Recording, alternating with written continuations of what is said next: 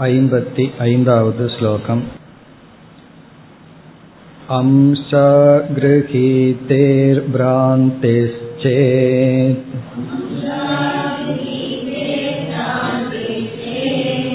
गडज्ञानं भ्रमो भवेत् निरंशस्यापि सांशत्वम्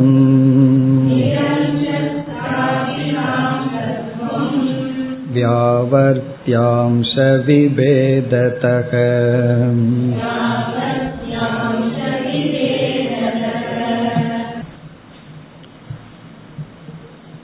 பரோக்ஷ ஞானம் பிரமையா அல்லது ஞானமா என்பது இப்பொழுது நம்முடைய விசாரம் பரோக்ஷ ஞானத்தை அடைந்து அபரோக்ஷ ஞானத்தையும் அடைந்ததற்கு பிறகுதான் சோக நிவர்த்தி மோக்ஷம் என்று கூறியுள்ளார். ஆகவே நாம் அபரோக்ஷ ஞானத்தை அடைய வேண்டும். அதற்கு முன் பரோக்ஷ ஞானத்தை அடைகின்றோம். அந்த பரோக்ஷ ஞானம் பிரமை.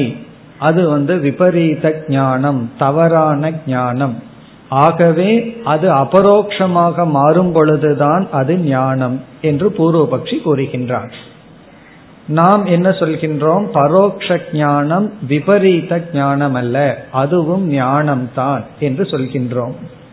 அதற்கு முதலில் பூர்வபக்ஷி கூறினான் பரோக்ஷ ஞானம் பிரமை என்பதற்கு சில லட்சணங்கள். முதலில் அவன் சரியான லட்சணத்தை கூறினான் எந்த ஞானம் பாதையாகின்றதோ நிராகரிக்கப்படுகிறதோ அது பிரமம் என்று தவறான ஞானத்துக்கு சரியான லட்சணத்தை முதலில் கூறினார். பிறகு நாம் என்ன சொன்னோம்? அந்த லட்சணம் பரோட்ச ஞானத்துக்கு வருவதில்லை. எது தவறான ஞானம் என்பதற்கு அவன் கொடுத்த லட்சணம் பாதா. எது நீக்கப்படுகிறதோ அது தவறான ஞானம். இந்த லட்சணத்தை எடுத்துக்கொண்டு பரோக்ஷ ஞானம் நீக்கப்படுவதில்லை. எப்பொழுது? அபரோக்ஷ ஞானத்தை அடைந்த காலத்திலும் பரோக்ஷ ஞானம் நீக்கப்படுவதில்லை. எப்படி என்றால் அபரோக்ஷ ஞானத்தில் பிரம்மனாக இருக்கிறேன் என்று புரிந்து கொள்கின்றோம். பரோக்ஷ ஞானத்தில் பிரம்மன் இருக்கின்றது என்று புரிந்து கொள்கின்றோம். அந்த இருத்தல் நீக்கப்படவில்லை. இப்படி நம்ம வந்து முதல் லட்சணத்தை ஏற்றுக்கொண்டு அந்த பிராந்திக்கு லட்சணம் பரோட்சத்தில் வருவதில்லைன்னு சொன்னோம். இனி வருகின்ற மூன்று லட்சணத்திலும் பூர்வபக்ஷி என்ன செய்கின்றான்? பிரமைக்கு தவறான லட்சணம் கொடுக்கின்றான். இது பிராந்தி இது பிராந்தி என்று நாம் அதை நீக்குகின்றோம். அவன் இரண்டாவதாக கொடுத்தது வியக்தி. வியக்தி என்றால் அதனுடைய தனித்தன்மையை முழுமையாக புரிந்து கொண்டால்தான் ஞானம். இல்லை என்றால் சாமானிய ஞானமெல்லாம் பிரமை என்று சொன்னால் நாம் அதற்கு என்ன பதில் சொன்னோம்? சொர்க்கத்தை பற்றிய ஞானமும் பிறகு பாதிக்கப்பட்டு விடும். அனுமானமும் பிரமாணம் இல்லாமல் சென்றுவிடும் என்ற பதிலை பார்த்தோம். பிறகு மூன்றாவதாக அவன் கூறியது அபரோக்ஷ ஞானத்துக்கு யோக்கியமான ஒரு வஸ்துவிடம் பரோக்ஷம் என்ற எண்ணமானது தவறானதல்லவா? என்று சொல்லும் பொழுது நாம் என்ன பதில் சொன்னோம்? பிரம்மத்தை பரோக்ஷம் என்ற எண்ணத்தில் சிஷ்யன் புரிந்து கொள்வதில்லை. பிரம்மத்தை இருக்குன்னு புரிஞ்சுக்கிறான். அதற்கு நாம் பரோக்ஷம்னு பேர் கொடுக்கின்றோம். அவ்வளவுதான். எப்பொழுது இருக்கிறேன்னு புரிஞ்சுக்கிறானோ அப்பொழுது அபரோக்ஷம்னு பேர் கொடுக்கின்றோம். அது மட்டுமன்றி பிரம்மனை அவன் பரோட்சமாக புரிந்து கொள்ளும் பொழுதும் கூட பிரம்மன் ஸ்வயம் பிரகாசம் என்றே புரிந்து கொள்கின்றான். பிரம்மத்தினுடைய அபரோக்ஷ தன்மை அதனால் பாதிக்கப்படுவதில்லை என்று சொன்னோம். பிறகு இறுதியாக நான்காவதாக ஐம்பத்தி ஐந்தாவது ஸ்லோகத்தில் முதல் வரியில் அம்ச அக்ருகீதேகே பிராந்திகி சேத். இங்கு என்ன அவன் சொல்கின்றான்?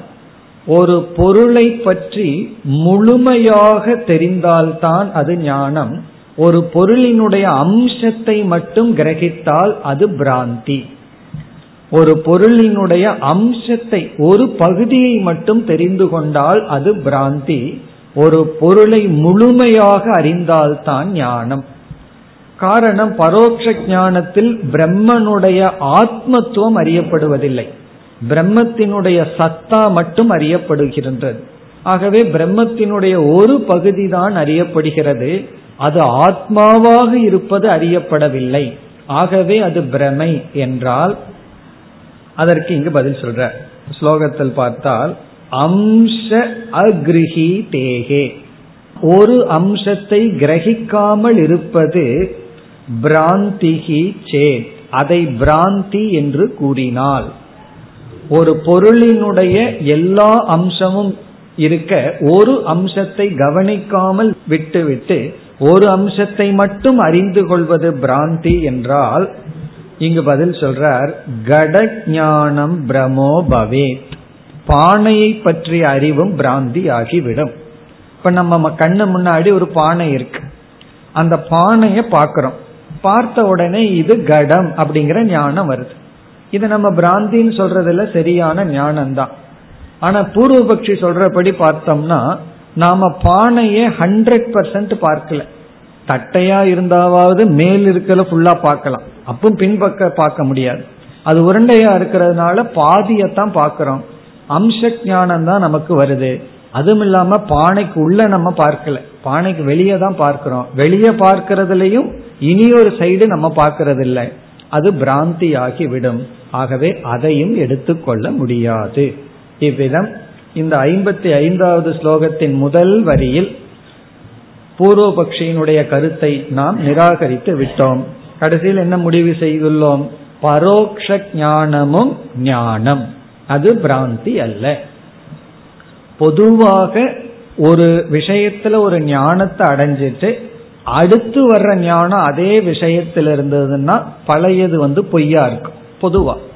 ஆனால் ஞானத்திலும் படிகள் இருக்கின்றது ஒரு பகுதியை புரிஞ்சுக்கிறோம் பிறகு நாலேஜில் இம்ப்ரூவ் ஆகுது. இனியும் கொஞ்சம் தெளிவா புரிந்து கொள்கின்றோம். நம்ம சாஸ்திரம் படிக்கிறது போல. சாஸ்திரத்துக்குள்ள போன உடனே நம்ம நாலேஜ் இன்க்ரீஸ் ஆயிட்டே வருது. அப்படின்னா முன்ன புரிஞ்சதெல்லாம் தவறுன்னு பொருள் அல்ல. அதை நம்ம முன்னேறி கொண்டு செல்கின்றோம். இப்ப அந்த அடிப்படையில பரோட்ச ஞானத்தை ஞானமாக ஒரு படியாக எடுத்துக் கொள்கின்றோம். இனி இரண்டாவது வரைக்கு வந்தால் பூர்வபக்ஷம் மறுபடியும் ஒன்று வருகின்றது. என்னவென்றால் பிரம்மன் என்ற ஒரு பொருள் நிரம்சஸ்வரூபம் பிரம்மத்துக்கு அம்சம் எல்லாம் கிடையாது. கை கால் என்ற பகுதி கிடையாது. அப்படி இருக்கும் பொழுது எப்படி பிரம்மத்தினுடைய ஒரு அம்சத்தை கிரகிக்க முடியும் ஒரு அம்சத்தை கிரகிக்க முடியாமல் முடியும்? பிரம்மத்தை பற்றிய அஸ்தித்துவ அம்சத்தை மட்டும் கிரகிச்சிட்டு அது ஆத்மாவா இருக்கிற அம்சத்தை கிரகிக்காம இருக்கிறது பரோட்ச ஞானம்னு சொல்றோம். இங்க ஒரு பூர்வபக்ஷி கேட்கிறான் பிரம்மனே நிரம்சமா இருக்கு. அதுக்கு அம்சமே கிடையாது பகுதியே கிடையாது. அப்படி இருக்கும் பொழுது எப்படி உன்னால் ஒரு பகுதியை கிரகிச்சுக்க முடியும்? ஒரு பகுதியை கிரகிக்காமல் இருக்க முடியும்? ஒன்னா கிரகிச்சா பூர்ணமா கிரகிச்சுக்கோ. இல்லைன்னா ஜீரோ. ஒண்ணுமே உனக்கு தெரியாது. எப்படி அதுல பாதி ஞானம் சம்பவிக்கும்?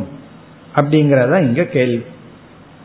இது எப்படின்னு சொன்னா முட்டையிலிருந்து பாதிய சாப்பாட்டுக்கு வச்சுக்குவோம் பாதிய கோழிக்கு வச்சுக்குவோம் அப்படின்னு சொல்ல முடியாது. ஒன்னா முழுமையா சாப்பிடு. இல்ல பேசாம அதை குஞ்சு பொறிக்கிறதுக்கு வை. அதை முழுமையா பண்ணு. அறகுறையெல்லாம் உன்னால பாதி அம்சம் எல்லாம் அதுல எடுத்து பண்ண முடியாது. கொஞ்சம் வச்சுக்கிறேன் கொஞ்சம் அதற்குன்னு செய்ய முடியாது. அப்படி பிரம்மத்தை புரிஞ்சுட்டா முழுமையா புரிஞ்சுக்கோ. இல்லைன்னா பிரம்மத்தை முழுமையா புரிஞ்சுக்க மாட்டேன். எப்படி உன்னால பாதி புரிந்து கொள்ள முடியும்? அம்சம் எப்படி சம்பவிக்கும்? இதுதான் பூர்வபக்ஷம். அதற்கு இங்க வித்யாரண்யர் எப்படி பதில் சொல்கின்றார்? உண்மையிலேயே பிரம்மத்துக்கு அம்சம் இல்லைங்கிறது உண்மைதான். ஆனால் பிரம்மத்தின் மீது நாம ஏற்றி வச்ச தத்துவங்கள் பல அம்சங்களுடன் கூடி உள்ளது பிரம்மத்துக்கு அம்சம் இல்லை பிரம்மத்தின் மீது நம்ம ஏற்றி வச்சிருக்கிறோமே அது பல அம்சத்துடன் டிவிஷனுடன் கூடி இருக்கின்றது அதையும் நம்ம கொஞ்சம் நீக்கி இருக்கோம் இன்னும் கொஞ்சம் நீக்கல. அப்படின்னு என்ன ஆகுதுன்னா பிரம்மத்திடம் மூணு சரீரத்தை ஏற்றி வச்சாச்சு. மூணு சரீரத்துடன் கூடியது பிரம்மன்னு நினைச்சிட்டு இருக்கோம் நாம் என்ன பண்ணிருக்கோம் ஒரு சரீரம் பிரம்மத்திடத்திலிருந்து நிஷேதம் பண்ணிட்டோம். அப்படின்னு என்ன அர்த்தம்? அங்க மூணுல ஒரு பகுதி பிரம்மத்தினுடைய பக்கம் போயிட்டோமே. அதுக்கப்புறம் ரெண்டாவது சரீரத்தை நீக்கிறோம். பிறகு ஒரு அம்சம் மட்டும் பாக்கி இருக்கு. அப்படி நம்ம சொல்லலாம் என்று பதில் சொல்ற பிரம்மத்திடம் நாம் ஏற்றி வைத்த பொருள்கள் அனாத்மாக்கள் பல அம்சங்களாக இருப்பதனால் அதுல வந்து ஒரு அம்சத்தை நீக்கும் போது பிரம்மத்தை பற்றி ஒரு ஞானம் கிடைச்சாச்சு. இப்ப பிரம்மன் ஸ்தூல சரீர வெதிரிக்தம் அப்படின்னு ஒரு ஞானத்தை அடைகிறோம் ஸ்தூல சரீரத்திலிருந்து பிரம்மன் விலகி இருக்கிறது வேறுபட்டு இருக்கிறது இது சரிதான். அப்போ ஒரு அம்சம் பிரம்மத்தினுடைய தன்மையா நம்ம புரிஞ்சிட்டோம். பிறகு அடுத்தது சூக்ம சரீரத்திடமிருந்து பிரம்மன் வேறு. அப்ப என்ன ஆகுது இனி ஒரு அம்சத்தை நம்ம புரிஞ்சிட்டோம் பிரம்மத்திடம். பிறகு காரண சரீரத்திடம் வேறுங்கும் போது மறுபடியும் ஒரு அம்சத்தை புரிஞ்சுக்கிறோம். அல்லது பஞ்ச கோஷம் இவ்விதம் பிரம்மத்துல ஏற்கனவே ஏற்றி வைக்கப்பட்ட அனாத்மாக்கள் அவயவங்களுடன் அம்சங்களுடன் கூடியது. அதன் அடிப்படையில் நாம வந்து பிரம்மத்தை பற்றிய அம்ச ஞானத்தை அடையலாம். இப்போ ஒருவன் வந்து பிரம்மன் வந்து ஸ்தூல சரீரத்துடனும் கூடியுள்ளது அப்படின்னு நினைச்சிட்டு இருக்கான். இனி ஒருத்தன் ஸ்தூல சரீரம் அற்றதுன்னு புரிஞ்சிருக்கான்.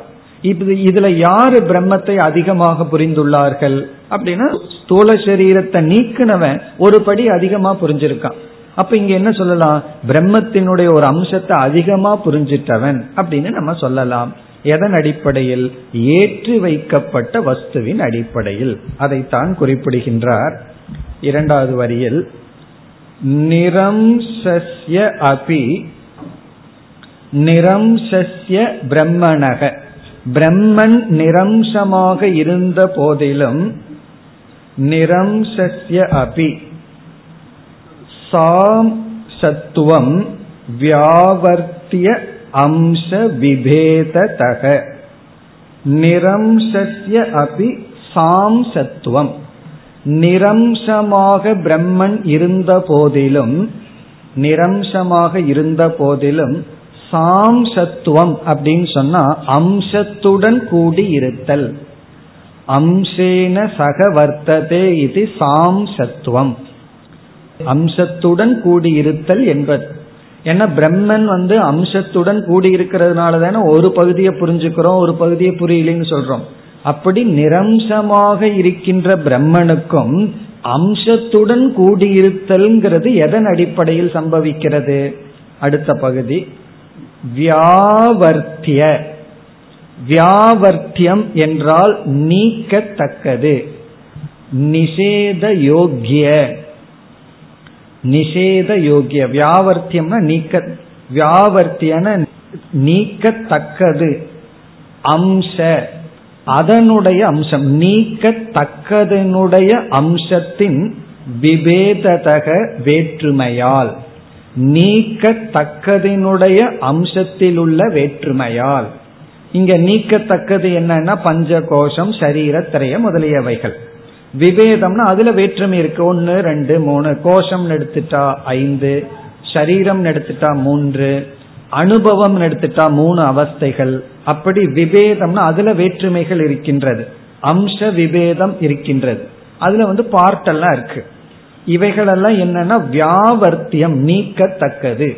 அப்ப பிரம்மன் அம்சம் இல்லாத போதிலும் பிரம்மனிடம் நீக்கத்தக்க வேண்டிய சில வேற்றுமைகளுடைய அம்சங்களை சேர்த்து வைத்துள்ளோம். வேற்றுமையற்ற பிரம்மனிடம் நீக்கத்தக்க வேற்றுமையுடன் கூடிய அம்சங்களை ஏற்றி வைத்துள்ளோம். அதன் அடிப்படையில் அம்ச ஞானம் பிரம்மனிடம் சம்பவிக்கும். அப்படின்னா என்ன? பிரம்மன் ஒரு தத்துவம் இருக்கு. அதுக்கு அம்சம் கிடையாது. பார்ட் அப்படிங்கறதெல்லாம் ஒன்றும் கிடையாது. அதுல சிலதையெல்லாம் ஏற்றி வச்சிட்டோம். ஏற்றி வைக்கப்பட்டதுல அம்சங்கள் இருக்கின்றது. அதுல வந்து அஞ்சு அம்சத்துல ஒருத்த மூணு அம்சத்தை புரிஞ்சிருக்கான். இனி ஒருத்த ரெண்டு அம்சத்தை நீக்கி இருக்கான் அப்படிங்கும் போது மூணு அம்சத்தை நீக்கினவன் வந்து பிரம்மத்துக்கு பக்கத்துல போயிருக்கான். ரெண்டு அம்சத்தை நீக்கினவன் கொஞ்சம் தள்ளி இருக்கின்றான். இப்படி எல்லாம் நம்ம சொல்லலாம். வேதாந்த கிளாஸ்ல வந்து கிரேடு கிடையாது. ஃபர்ஸ்ட் இயர் செகண்ட் இயர்னா தான் கிடையாது. எத்தனை வருஷம் படிச்சாலும் வேதாந்த ஸ்டூடெண்ட்ஸ் தான். காலேஜ்ல எல்லாம் அப்படி இல்லை. அஞ்சு வருஷம் படிச்சுட்டோம் எக்ஸாம் எழுதிட்டோம் அப்படின்னா போஸ்ட் கிராஜுவேட் டிகிரி எல்லாம் கிடைச்சிடும் வேதாந்தத்துல வந்து நம்ம எவ்வளவு முன்னேறி இருக்கிறோம்ங்கிறது அது அவங்க அவங்களுக்குள்ள எவ்வளவு அம்சத்தை நீக்கி இருக்கோம். அந்த அளவுக்கு நமக்கு டிகிரி இது வந்து யாரும் குருவும் கூட சர்டிஃபை பண்ணி கொடுக்க முடியாது. சிஷியர்களுக்குள்ளதான் இருக்கு. அப்படி ஒவ்வொரு எத்தனையோ அம்சங்கள் பிரம்மனிடம் இருக்கு. அதன் அடிப்படையில் நம்ம என்ன சொல்லலாம்? பிரம்மத்தை பற்றிய முதல்ல என்ன நினைச்சிருப்போம்? நம்ம பிருகதாரண்யத்துல பார்க்கிறோம்.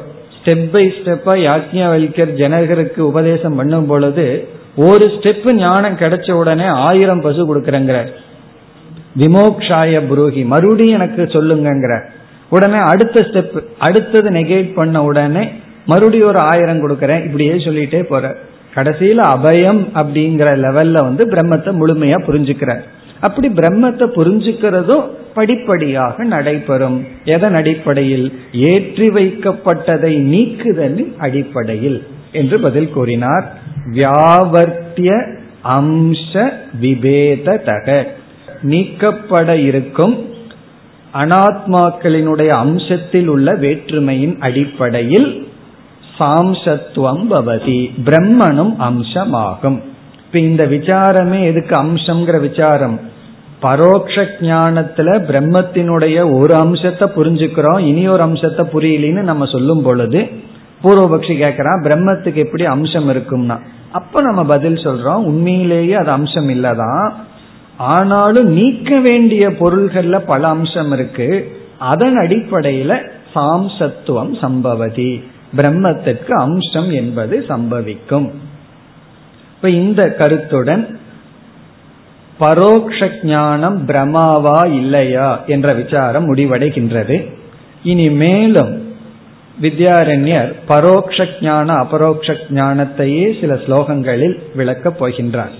அதாவது ஸ்ருதி பிரமாணம் எல்லாம் இனிமேல் கொடுத்து பரோக்ஷ ஞானம் எப்படி அபரோக்ஷ ஞானம் எப்படி வருது பரோக்ஷ ஞானம் பிரம்மனிடம் எந்த அம்சத்தினுடைய அஜானத்தை நீக்குது? அபரோக்ஷ ஞானம் எந்த அஜானத்தை நீக்குகிறது என்று மீண்டும் உதாகரணத்துல போய் இதே கருத்தை கூற போகின்றார். இதெல்லாம் கொஞ்சம் தூரம் எடுத்துட்டு போவார். பரோட்ச ஞான அபரோக்ஷ ஞானத்தை பற்றியே விசாரம் பண்ணி நமக்கு அதுல தெளிவா அபரோக்ஷ ஞானத்தை கொடுத்ததற்கு பிறகு ஒரு திடீர்னு ஒரு பெரிய குண்டு போடுவார்.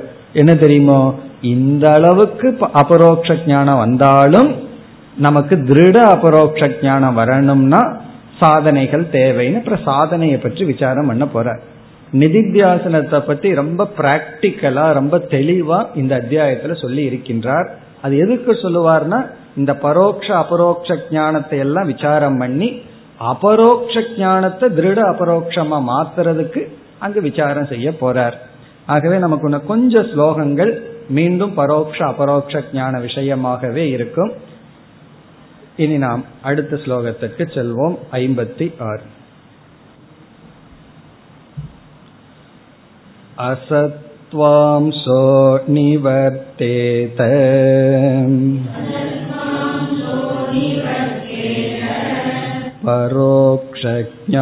परोक्षज्ञानतस्तथा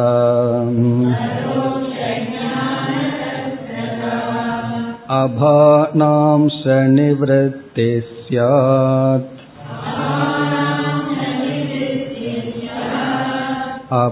अपरोक्षधिया कृता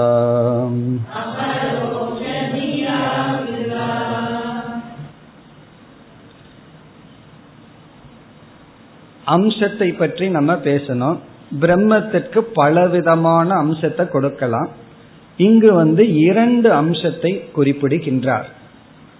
ஒன்று அசத்துவ அம்சம் இனி ஒன்று அபான அம்சம். அசத்துவ அம்சம் ஒன்று இரண்டாவது அபான அம்சம். அப்படின்னா பிரம்மனிடம் இரண்டு அம்சம் இருக்கு. ஒன்று அது இல்லைன்னு சொல்ற ஒரு அம்சம். அசத்துவ அம்சம்னா அதுவே இல்லைன்னு சொல்றது. அது ஒரு விதமான அம்சம் ஒரு ஆவரணம் ஒரு மறைப்பு. இரண்டாவது அபானம் அப்படின்னா விளங்கவில்லை தெரியவில்லை புலப்படவில்லை. அசத்துவ அம்சம்னா இல்லை அப்படிங்கிற ஒரு தன்மை. அபானம்னா விளங்கவில்லை அப்படிங்கிற தன்மை. இப்ப முதல் வரியில் என்ன சொல்றார்? பரோக்ஷ ஞானத்துல அசத்துவ அம்சம் நீங்கி விடும் அப்படின்னு பதில் சொல்றார். அசத்துவ அம்சக நிவர்த்தேத. இல்லை என்கின்ற அம்சமானது நிவர்த்தேத சென்று விடுகிறது. அசத்துவ அம்சகனா இல்லை என்ற ஒரு அம்சம். பிரம்மனை பார்த்து இல்லைன்னு சொல்ற ஒன்று நீங்கி விடுகிறது. எதனால்? பரோக்ஷ ஞானதக பரோக்ஷ ஞானத்தின் மூலம். பரோக்ஷ ஞானத்தை அடைவதன் மூலம் பிரம்மனிடம் இருக்கின்ற இல்லை என்ற தன்மை ஒரு போர்ஷன் நீங்கி விடுகின்றது. இப்படி நீங்கினதுக்கு அப்புறம் நம்ம என்ன சொல்லுவோம்? முதல்ல வந்து பிரம்மனே இல்லையே அப்படின்னு சொல்லிட்டு இருப்போம். யாரு சொன்னா பிரம்மன்? பிரம்மனை தவிர மீதி எல்லாத்தையும் பார்த்துட்டு இருக்கேன். பிரம்மத்தை தவிர மீதி எல்லாம் இருக்குன்னு சொல்லிட்டு இருக்கிற நம்ம. எதனால இந்த பரோட்ச ஞானம் வருதுன்னு பிறகு சொல்ல போற. அந்த பரோட்ச ஞானம் வந்த உடனே நம்ம என்ன சொல்லுவோம்? பிரம்மங்கிறது இருக்கு. யாரு இல்லைன்னு சொன்னா அது இருக்கு. அதுக்கப்புறம் என்ன சொல்லுவோம்? ஆனா எனக்கு விளங்கல. அது இருக்கு. ஆனா எனக்கு தெரியவில்லை. எனக்கு தெரிய மாட்டேங்குது. நான் அறிந்து கொள்ளவில்லை. அப்படின்னு நம்ம சொல்லுவோம். முதல்ல இல்லைன்னு சொல்லுவோம். அதற்கு பிறகு இருக்கு தெரியவில்லை எனக்கு விளங்கவில்லை. அதுதான் அபான அம்சம். அது எதனால் நீங்கும்னா அபரோக்ஷ ஞானத்தின் மூலம் அபானம் விளங்கவில்லை தெரியவில்லை என்கின்ற அம்சமானது நீங்குகிறது. இரண்டாவது வரையில கூறுகின்றார் அபான அம்ச நிவத்திகி அபான அம்சம் தெரியவில்லை விளங்கவில்லை என்கின்ற அம்சத்தினுடைய நிவிருத்தி நீங்குதலானது. தெரியவில்லை என்கின்ற அம்சம் நீங்குதலானது.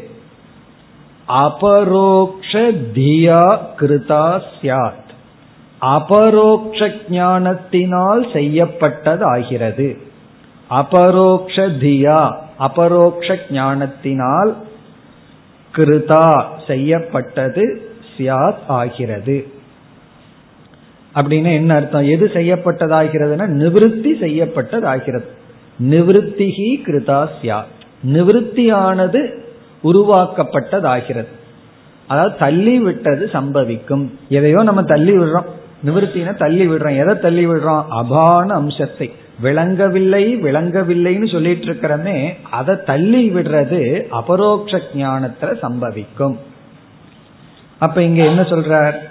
பரோக்ஷ ஞானத்தினுடைய பலன் என்ன? அபரோக்ஷ ஞானத்தினுடைய பலன் என்ன? அதைத்தான் இந்த ஸ்லோகத்துல கூறியுள்ளார். இனிமேல் வந்து எப்படி பரோட்ச ஞானம் வருது? எப்படி அபரோக்ஷ ஞானம் வருதுங்கிறதையெல்லாம் தெளிவா ஸ்ருதி வாக்கியத்துடன் சொல்ல போற பரோட்ச ஞான அபரோக்ஷ ஞான உற்பத்தியை இனி சொல்வதற்கு முன்னாடி பலனை சொல்லிடுற பரோட்ச ஞானம் வந்துட்டு என்ன பலன்னா இல்ல இல்லைன்னு சொல்லிட்டு இருக்க மாட்டோம். யாரெல்லாம் இல்ல இல்லைன்னு சொல்றாங்களோ அவங்களுக்கு பரோட்ச ஞானமே வரலன்னு அர்த்தம். பிறகு இருக்கு ஆனா தெரியல இருக்கு விளங்கல அப்படின்னு சொல்லுவோம். அப்படின்னு என்ன? அது பாதி விளங்கவில்லை. அதற்கப்புறம் இருக்கு விளங்குது அப்படின்னு சொல்லிட்டு இனி ஒரு பிரச்சனையும் சொல்ல போறோம். என்னன்னா பிரயோஜனத்துக்கு வரமாட்டேங்குது அப்பப்ப வரமாட்டேங்குதுன்னு சொல்லுவோம். அது வேற விஷயம். அதுக்கு பின்னாடி சாதனை சொல்ல போற முதல்ல விலங்குலைன்னு சொல்லிட்டு இருக்கிறோம். அது எப்ப நிற்கும்னா அபரோக்ஷ ஞானத்தினால அது நீக்கப்படும். இப்ப இந்த ஐம்பத்தி ஆறாவது ஸ்லோகத்தில் பரோக்ஷ ஞான அபரோக்ஷ ஞானத்தினுடைய பலனை குறிப்பிட்டுள்ளார். இதெல்லாம் நமக்கு ரொம்ப சாதாரணமா தெரியுது. என்ன பெரிய விஷயம்னு? ஆனால் நம்ம வந்து சமுதாயத்திற்குள்ள போய் பார்த்தோம்னா ஒவ்வொருவர் எவ்வளவு குழப்பத்தில் இருக்கின்றார்கள். நம்ம ரைட்டான பீப்புளோடயே இருந்துட்டு இருந்தா இதனோட வேல்யூ தெரியாது. சாஸ்திரம் எல்லாம் படிக்காத நாலு பேர்த்திட்டு போய் பேசி பாருங்க தெரியும். எந்தெந்த விஷயத்துல எவ்வளவு குழப்பத்துடன் அவர்கள் இருக்கின்றார்கள் அப்படிங்கிறது வித்யாரண்யருடைய பெருமை அப்ப தெரியும். ஆகவே இங்க வந்து மிக தெளிவுபடுத்துறார். பரோட்ச ஞானம்னா இதுதான் பலன். அபரோக்ஷ ஞானத்துக்கு இது பலன். இனிமேல் மறுபடியும் இந்த தசம எக்ஸாம்பிளை கொண்டு வந்து பத்தாவது மனிதனை உள்ள கொண்டு வந்து இதை சற்று விளக்கி பிறகு ஸ்ருதியில பல கொட்டேஷன் கொடுக்கிறார் பல ஸ்ருதி வாக்கியங்களை எல்லாம் கொடுத்து எப்படி ஃபர்ஸ்ட் பரோட்ச ஞானம் நமக்கு ஏற்படுது அது எப்படி அபரோக்ஷமா கன்வெர்ட் ஆகுதுன்னு இனி சொல்ல போகின்றார் ஐம்பத்தி ஏழாவது ஸ்லோகம்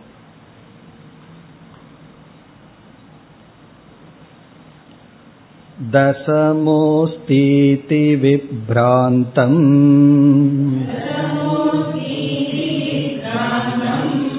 परोक्षज्ञानमीक्ष्यते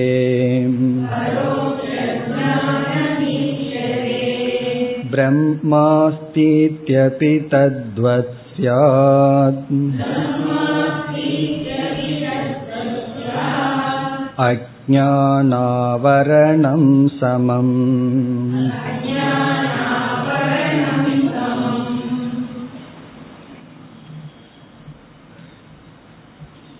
இங்கு முதல் வரியில் தசம புருஷ உதாகரணத்தை குறிப்பிடுகின்றார். அதாவது பத்தாவது மனிதன் விஷயத்தில் எப்படி பரோக்ஷ ஞானம் ஏற்படுகிறது அந்த பரோக்ஷ ஞானம் எப்படி பிரமை அல்ல என்பதை குறிப்பிட்டு அதே போல ஆத்ம விஷயத்திலும் வருகின்றது என்று சொல்கின்றார். எளிமையான ஸ்லோகம். தசமக அஸ்தி இதி. தசமன் இருக்கின்றான் என்று.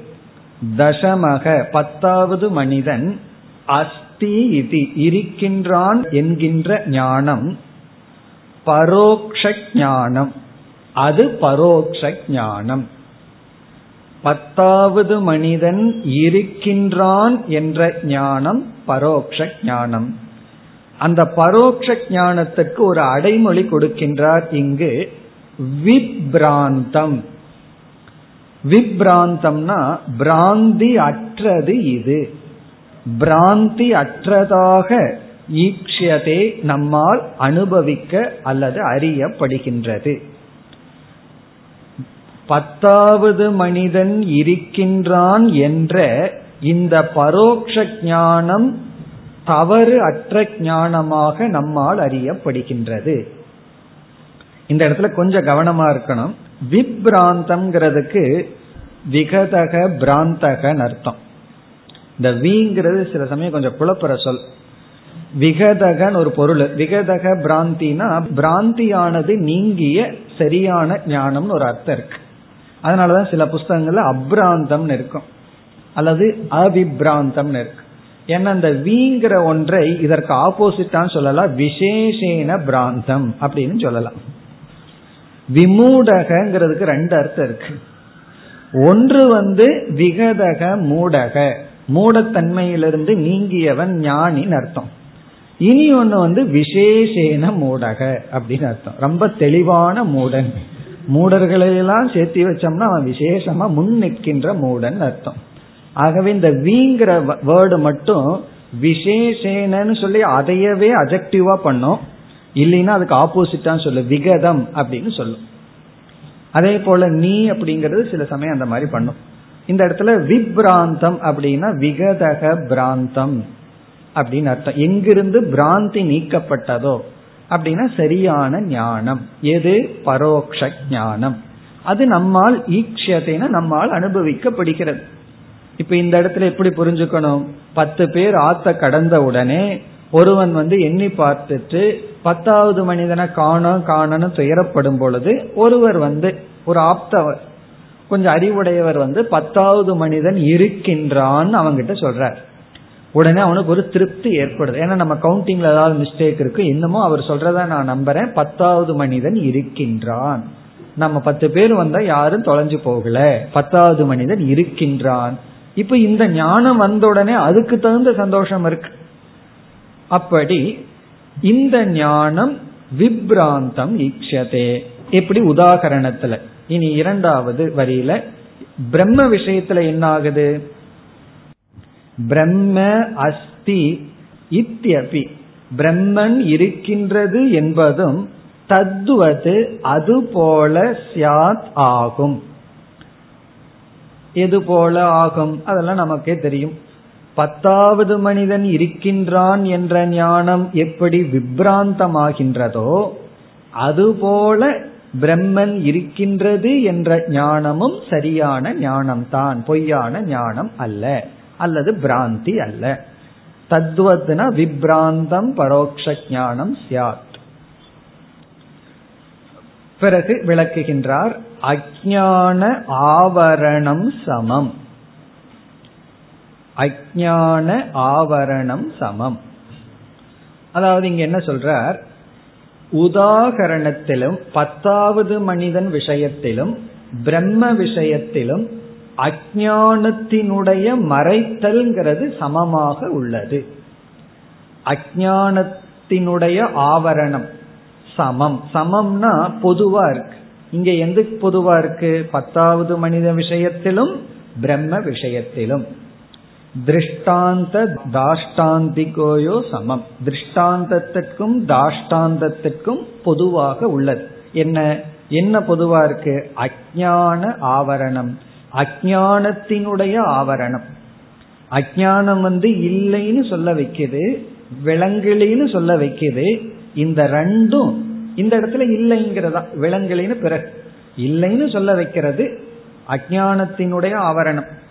இந்த ஆவரணம்னா நம்ம இங்க என்னன்னு பார்த்தோம். அஜானத்தை ஸ்பெசிஃபை பண்ண அது ஆவரணம்னு நம்ம இங்க பார்த்திருக்கோம். தெரியல அப்படின்னா அஜானம் இது தெரியலன்னு தெளிவா சொன்னா அது ஆவரணம்னு பார்த்தோம். பிரம்மன் இல்லை அப்படின்னு சொல்றது ஆவரணம். பத்தாவது மனிதன் இல்லைன்னு சொல்றது ஆவரணம். இது அஜானத்தினால வந்தது. இந்த ஆவரணம் பத்தாவது மனித விஷயத்திலையும் பிரம்ம விஷயத்திலையும் சமமா இருக்கு. இதைத்தான் பரோக்ஷ ஞானம் நீக்குகின்றது. அப்ப பரோட்ச ஞானம் வந்து எதை நீக்குது? அஜானத்தினுடைய விளைவான தெரியவில்லை அல்லது இல்லை என்று சொல்கின்ற எண்ணத்தை நீக்குகின்றது. இப்படி வந்து ஒரு ஸ்டெப் வந்துட்டார். பரோட்ச ஞானத்துக்கு வந்துட்டாரு. இனி வந்து அபரோக்ஷ ஞானத்தை உதாகரணத்திலையும் ஆத்ம விஷயத்திலையும் சொல்ல போற அபரோக்ஷ ஞானம் எப்படி நடக்கின்றது இந்த ரெண்டு இடத்திலையும் அடுத்த ஸ்லோகம் ஐம்பத்தி எட்டு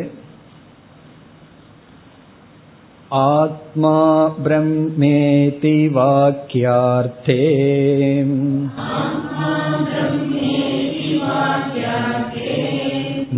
निःशेषेण विचारिते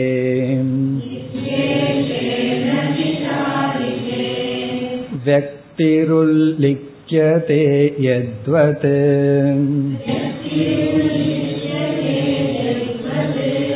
दशमस्त्वमसीत्यतः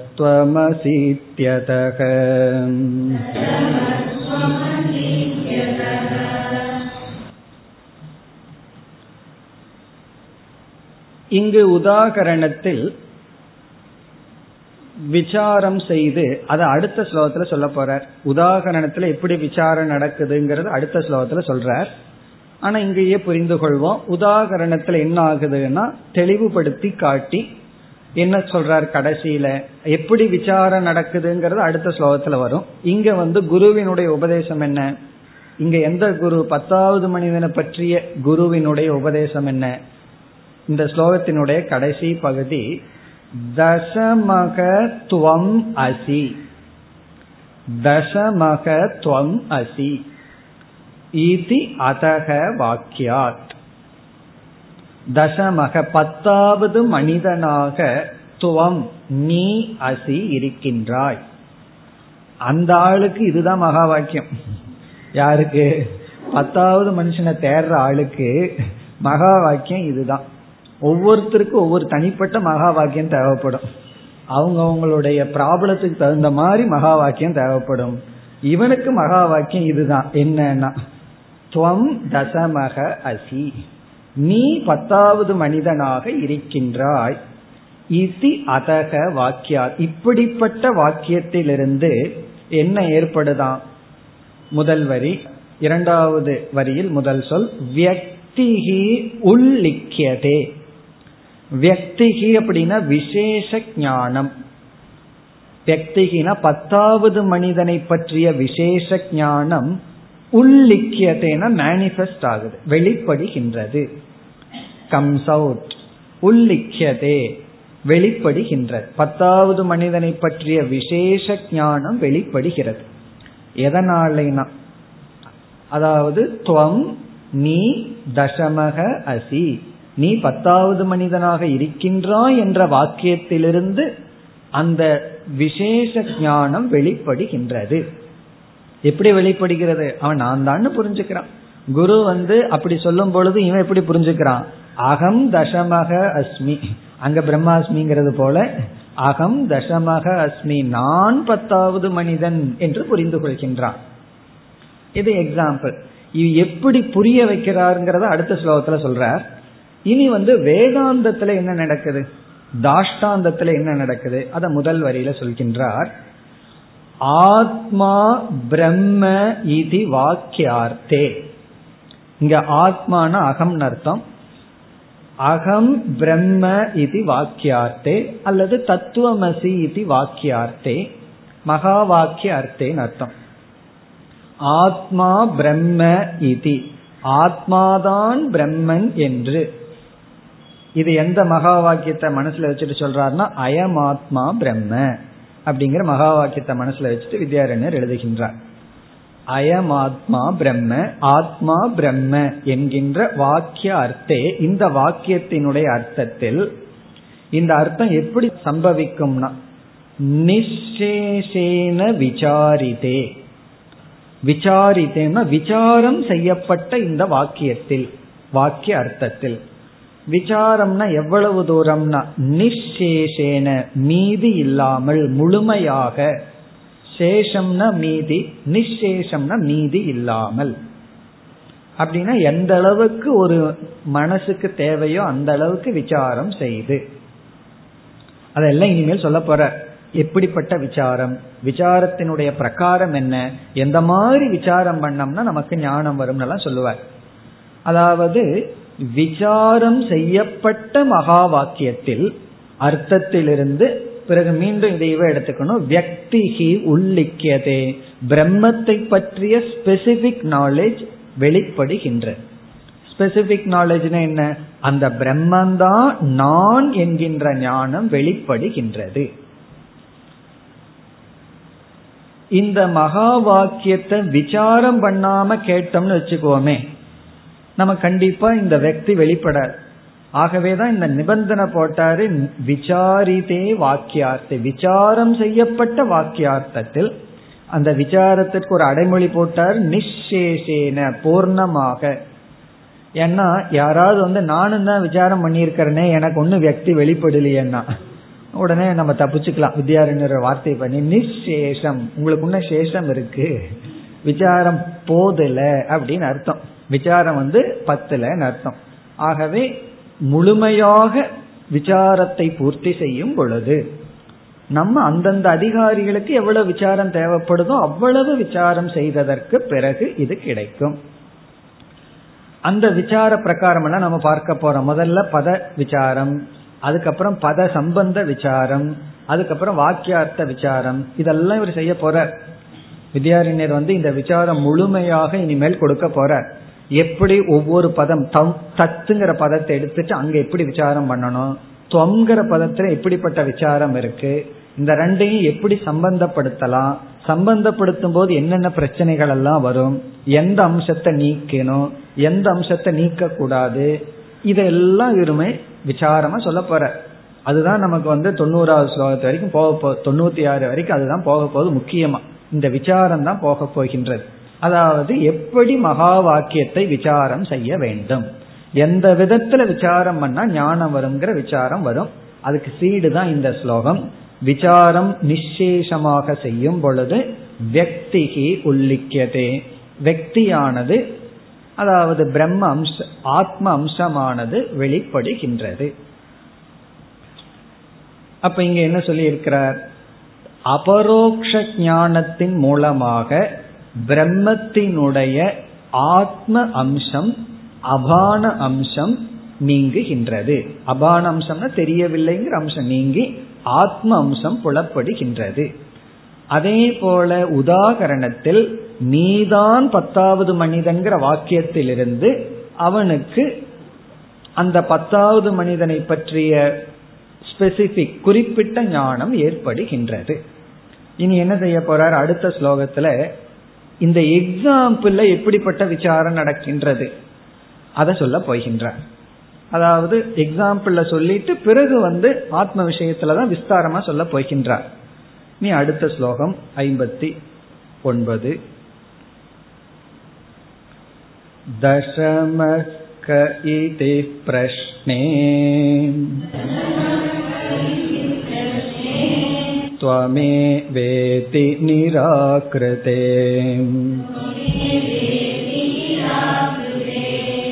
गणयित्वा स्वेन सख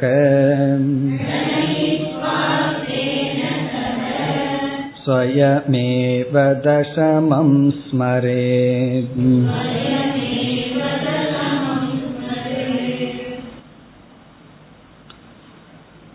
பத்தாவது மனிதன் விஷயத்துல என்ன விசாரம் அங்கு நடைபெறுகிறது? அதை காட்டுகின்றார். தெரிஞ்ச விஷயம்தான். இருந்தாலும் அவர் நமக்கு குறிப்பிடுகின்றார்.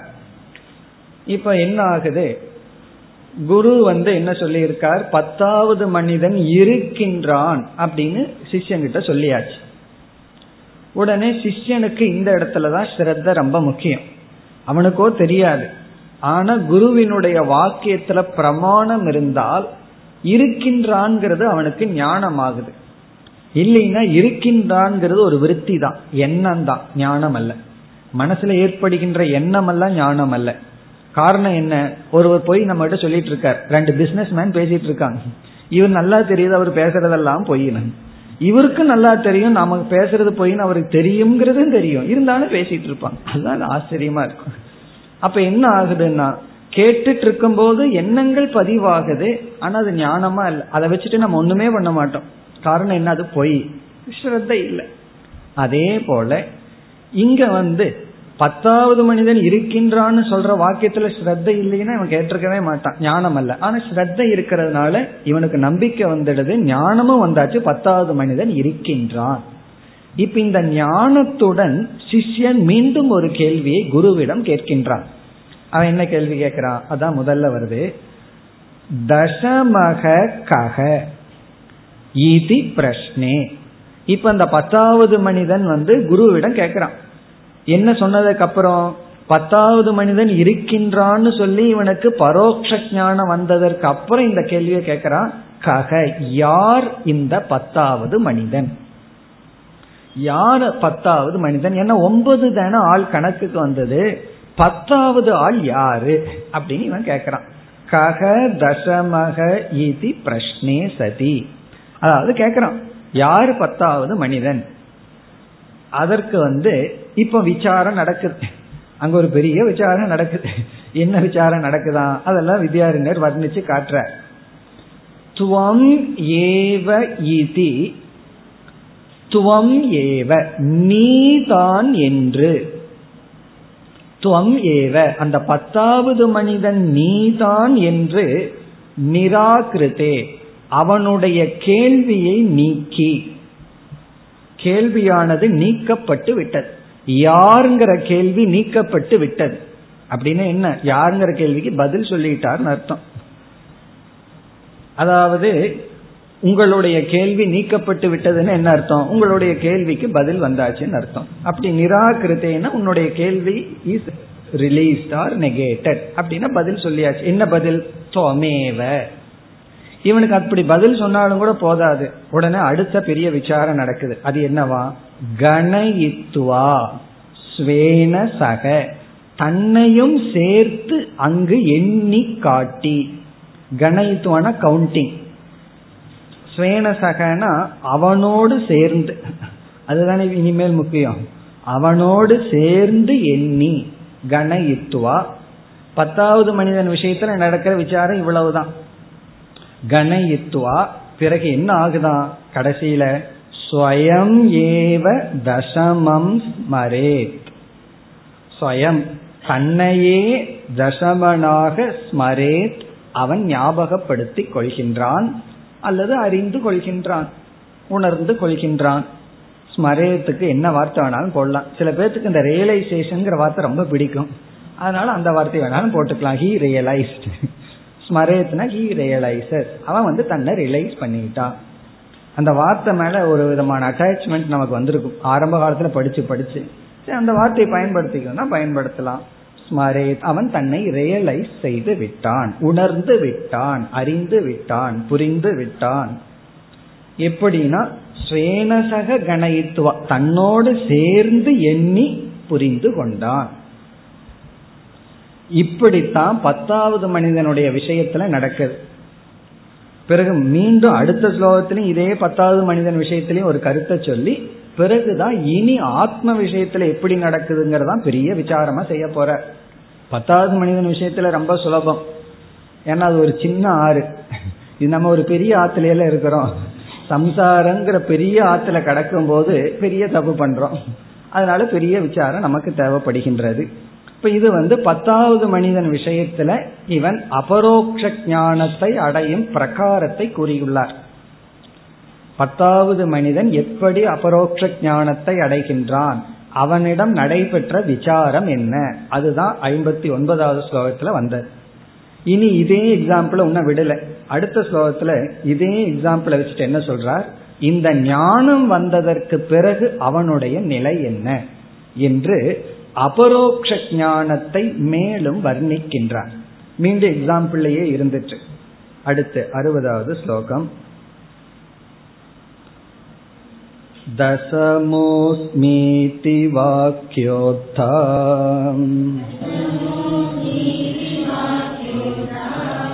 न धीरस्य विहन्यते आतिमध्यावसानेषु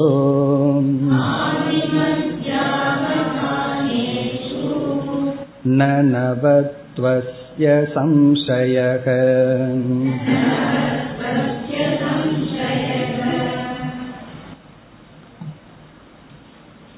இங்கு என்ன சொல்கின்றார் இவன் எப்பொழுது நான் தான் அந்த பத்தாவது மனிதன்கிறதை உணர்ந்து விட்டானோ அப்படி உணர்ந்ததற்கு பிறகு இந்த அறிவில் குழப்பம் வராது அறிவு வந்து வேற தடைகள் வரலாம். ஆனா இந்த அறிவுல வந்து மீண்டும் குழப்பம் வராது.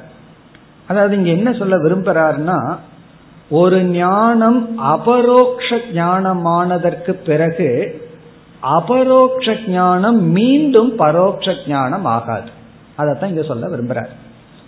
ஒரு ஞானத்தை நம்ம அபரோக்ஷ ஞானமாக மாற்றிவிட்டால் பரோக்ஷ ஞானத்திலிருந்து அபரோக்ஷ ஞானத்துக்கு போயிட்டோம்னா மீண்டும் அபரோக்ஷ ஞானம் பரோக்ஷ ஞானமா மாறாது. அந்த ஞானத்துக்கு அப்படி ஒரு மகிமை இருக்கு தன்மை இருக்கு. ஒரு முறை அந்த ஞானம் வந்து விட்டால் அது மீண்டும் அதனுடைய கீழ்நிலைக்கு வராது. அது எங்காவது உள்ள போய் ஒளிஞ்சிட்டு நமக்கு பயன்படாம இருக்கு அது வேற விஷயம். ஆனா அது என்ன ஆகாது? அது மாறி விடாது. அது அப்படியே தான் இருக்கும். அதைத்தான் குறிப்பிடுகின்றார். அதை எப்படி குறிப்பிடுகின்றார்னா அபரோக்ஷ ஞானத்தை இவன் அடைஞ்சிட்டான்னா அந்த ஞானம் இவனை விட்டு செல்லாது எந்த சூழ்நிலையிலும். அத வந்து அந்த சூழ்நிலையெல்லாம் இவர் குறிப்பிட்டு காட்டுறார். எந்த சூழ்நிலை அப்படின்னு சொன்னா இவன் வந்து எண்ணி பார்க்கறான். குரு வந்து அந்த விசாரத்தினுடைய ப்ராசஸ்ல என்ன பண்றார்? வரிசையா நிறுத்தி எண்ணி ஒன்பதுன்னு எண்ணி இவனை பார்த்து துவம் நீ பத்தாவதுன்னு எண்ணிட்டார். இப்ப எண்ணிக்கையில என்ன ஆச்சு ஒன்பதற்கு பிறகு இவன் பத்தாவதா வந்தான். உடனே சிஷ்யன் இனியொரு சிஷ்யன் எனக்கு வந்து எனக்கு சந்தேகமா இருக்குன்னு இனியொரு சிஷ்யன் எண்ணி பார்க்க விரும்புறான். இந்த ஒரு சிஷ்யன் சொன்னா பார்த்தாது நான் எனக்காக எண்ணி பார்க்கணும்னு இனி ஒரு சிஷ்யன் என்றான். அப்படி எண்ணும் பொழுது இந்த முதல் முதல்ல உபதேசம் வாங்கினானே அந்த சிஷியனை ஒன்னுல இருந்து ஆரம்பிக்கிறான். அல்லது இனி ஒரு சிஷ்யன் வந்து என்னும் போது இவன் மூணாவதா போய் நின்னுக்கிறான். முதல் முதல்ல வந்து கஷ்டப்பட்டு குரு கிட்ட இருந்து உபதேசத்தை வாங்கினவன் ஃபர்ஸ்ட் பத்தாவது அப்படிங்கிற எண்ணில் வந்தான். மற்ற சிஷியர் எல்லாம் எண்ணும் போது தான் ஒன்னாவதா வர்றான். இனி ஒரு சிஷியம் எண்ணும் போது தான் மூணாவதா வர்றான். அப்பொழுதெல்லாம் மீண்டும் பத்தாவது மனிதனை காணமோ அப்படிங்கிற சந்தேகம் வராது. அதுக்கப்புறம் அவன் மூணாவதா என்னன்னா என்ன? அஞ்சாவதா வந்தா என்ன? ரெண்டாவதா வந்தா என்ன? ஒரு முறை நான் தான் இந்த பத்து அப்படின்னு உணர்ந்துட்டான். மீண்டும் எந்த மாதிரி எண்ணினாலும் கூட அவனுக்கு குழப்பம் வராது. இல்ல மறுபடியும் அதே பத்தாவது ஆளா தான் இருக்கணும்னு அவன் சொல்ல மாட்டான். உண்மையிலேயே மனசுக்குள்ள நினைச்சு வெட்கப்படுவான். நமக்கு எப்படிப்பட்ட அறியாமை வந்தது? அவ்வளவுதானே தவிர அவனுக்கு மீண்டும் குழப்பம் வராது. அதாவது அபரோக்ஷ ஞானத்தினுடைய தன்மையை சொல்றார். அபரோக்ஷ ஞானம் இந்த மாதிரி வந்துட்டா பிறகு வேற எந்த ஞானமும் நமக்கு குழப்பத்தை கொடுக்காது. அந்த ஞானத்துல சந்தேகமும் வராது. ஞானம் நம்மை விட்டும் போகாது. அது வெளிப்பட்டு சந்தர்ப்ப சூழ்நிலையில பயனை கொடுக்காம இருக்கலாம்னு பிறகு சொல்ல போற. ஆனா போகாது. மீண்டும் பரோட்சமா மாறாது. அதெல்லாம் இங்கு குறிப்பிடுகின்றார். இதெல்லாமே எக்ஸாம்பிள்ல தான் இருக்கு. பிறகு ஆத்ம விஷயத்திலும் பிறகு சொல்வார். ஸ்லோகத்திற்குள் சென்றால் தசமக அஸ்மி இதி பத்தாவது மனிதனாக இருக்கின்றேன் என்ற வாக்கிய உத்தா வாக்கியத்திலிருந்து தோன்றிய வாக்கிய உத்தா அஸ்ய தீஹி இவனுடைய ஞானம்.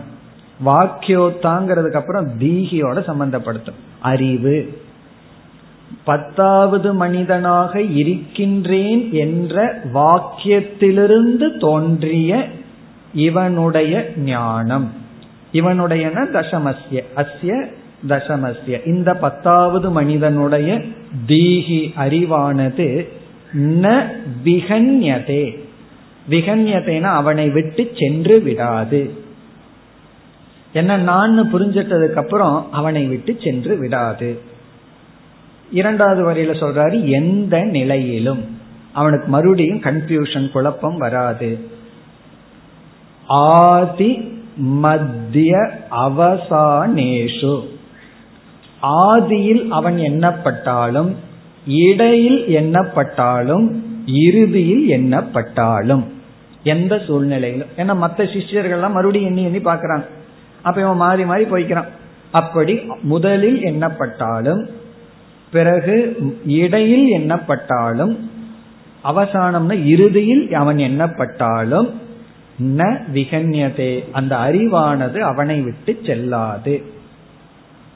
பிறகு மீண்டும் சொல்றார் நவத்துவசிய சம்சயக ந பவதி.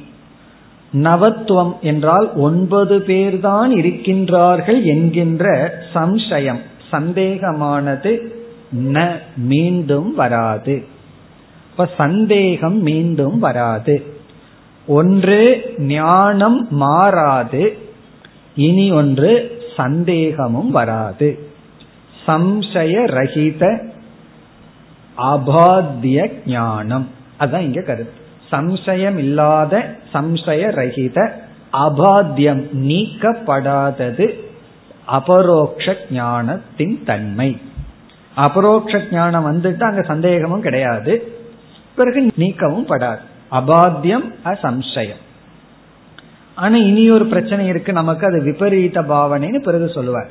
ஆனா இந்த இடத்துல அபரோக்ஷ ஞானம்னு நமக்கு வந்துட்டா நம்மளே என்ன சொல்லுவோம் தெரியுமோ? எனக்கு தெளிவா சந்தேகம் இல்லாம தெரியுது நான் யாருன்னு. ஆனா அந்த நானா நான் இருக்க முடியறதில்லை. அடிக்கடி ஈகோ நானா நான் வந்துடுறேன். அப்படின்னு நம்ம சொல்றோம்ல அதுவே எதை காட்டுதுன்னா சந்தேகம் இல்லாமல் மீண்டும் தெளிவில்லாமல் அல்லது குழப்பம் இல்லாமல் இந்த அபரோக்ஷ ஞானம் இருக்கும். இப்படி வந்து எக்ஸாம்பிள் சொல்லிட்டார். இனிமேல் என்ன செய்ய போறார்?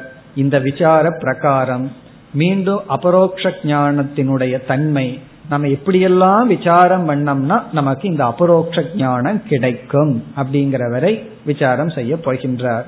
அடுத்த வகுப்பில் தொடர்வோம். ॐ पूर्णमधपूर्णमिधं पूर्णात्पूर्णमुदच्छते पूर्णस्य पूर्णमादाय पूर्णमेवावशिष्यते ॐ शान्ति शान्ति शान्तिः